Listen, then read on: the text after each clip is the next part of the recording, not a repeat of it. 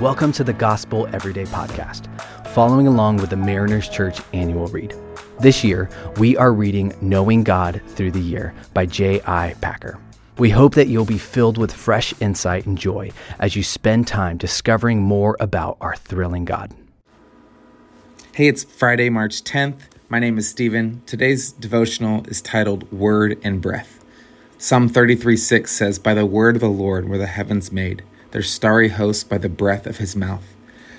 Today, we're continuing our discussion around the Holy Spirit. Yesterday, we talked about the Spirit as the comforter, and today, we're talking about the Holy Spirit as the breath of God. Specifically referring to the Old Testament, it says in the Old Testament, God's word and his spirit are parallel figures. God's word is his almighty speech, God's spirit is his almighty breath. Both phrases convey the thought of his power in action. I love the idea of how God's spirit and God's word move together. They're never in opposition. I think about how uh, Jesus gives us the Holy Spirit, and in the in the New Testament, he's um, talking about him as a gift that's coming. But we also know that the Holy Spirit was present from the beginning. We know the Holy Spirit um, was a part of who God is from the beginning. And so I want to consider and think about um, where have you seen the Holy Spirit in other evidence areas in the Old Testament in reading? Um, it says in the meditation today, it says, meditate on Jesus as God's word and the Holy Spirit as God's breath. After a time of thoughtful silence, use your own words and breath to praise God. When I think about the breath of God and worship, I instantly think about the song Great Are You, Lord. Many of you know that song. The chorus says, It's your breath in our lungs, so we pour out our praise. We pour out our praise. I think it's a beautiful example of interacting with God and acknowledging Him as a creator, but also responding to Him in worship oftentimes in meditation um, when we are when we're seeking the lord and he meets us there and he reveals himself to us one way that I'm able to do that is um, as I'm worshiping and reflecting the Lord, is to do that with instrumental music.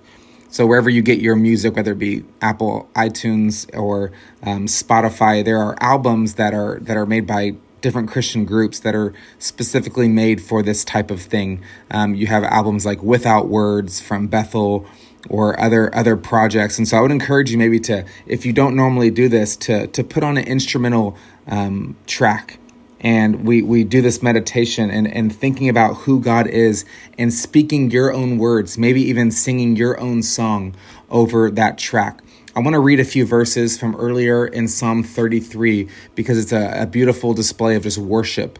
Um, this, this psalm is titled Praise to the Creator. And verse 1 of chapter 33 says, Rejoice in the Lord, you righteous ones. Praise from the upright is beautiful. Praise the Lord with the lyre, make music to him with a ten string harp. Sing a new song to him, play skillfully on the strings with a joyful shout. For the word of the Lord is right, and all his work is trustworthy. He loves righteousness and justice. The earth is full of the Lord's unfailing love. The heavens were made by the word of the Lord, and all the stars by the breath of his mouth. This is the word of the Lord.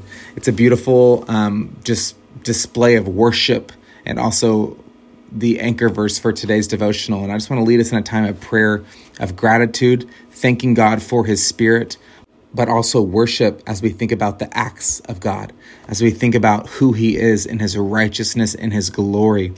So, God, we thank you right now. We come to you um, with a posture of worship, God. We come to you with a posture of gratitude, Lord. We thank you right now for your spirit. God, we thank you right now for the breath of God. I pray that as we take time to be still and to meditate before you, that we would understand more of who you are, God. You would reveal yourself to us, Lord. Thank you that when we seek you, God, it says in your word that we will find you. And so, Lord, I pray that as we take a moment just to calm our spirits, that the breath of God would fill our hearts. Thank you for the words that you have spoken, God. Thank you for the promises that you have spoken. And Lord, we, we, we know that you are moving, that you are speaking.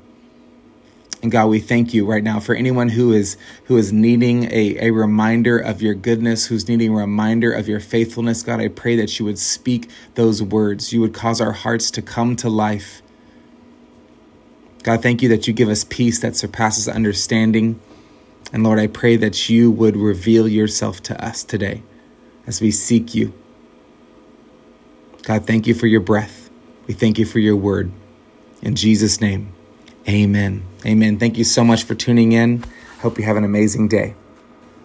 Thanks so much for making the Gospel Everyday podcast an important part of your day.